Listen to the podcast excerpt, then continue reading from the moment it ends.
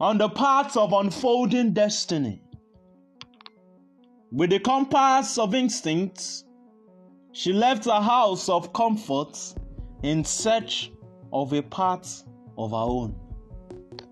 In a place out of range and out of reach, dancing on waves of unending bills, moving with synchronized ballet steps on these concrete streets while giving the middle finger to age long patriarchy.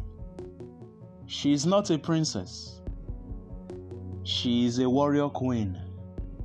A warrior queen reflecting back light years of triumph.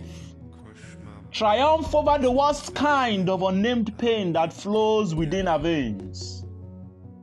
The kind of pain words cannot explain. She doesn't win all the time. And her battles have left her with scars. Her dreams sometimes seem imprisoned within her mind. But there has never been a doubt she gives as much as she receives to this beach called life every time. Now there are those who criticize. Those who criticize and say a life portrays shadows and shades of colors they don't understand. Hence, they classify her as dark because their brains are chained in ignorance. But they can't see that she is a star. She is disruptive and calm. She is crazy with a smile, the kind of girl not to be messed with. She is not a princess with flower in her hair. She is a warrior queen with a sword forged in victories, paid for with the sacrifice of pain.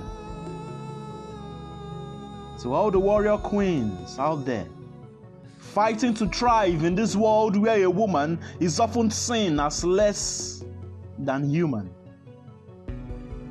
I hope you find your home.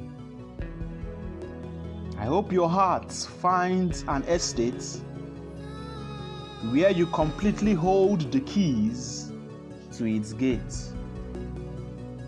I hope you do. I hope you find your home. I hope you find it, dear warrior queen.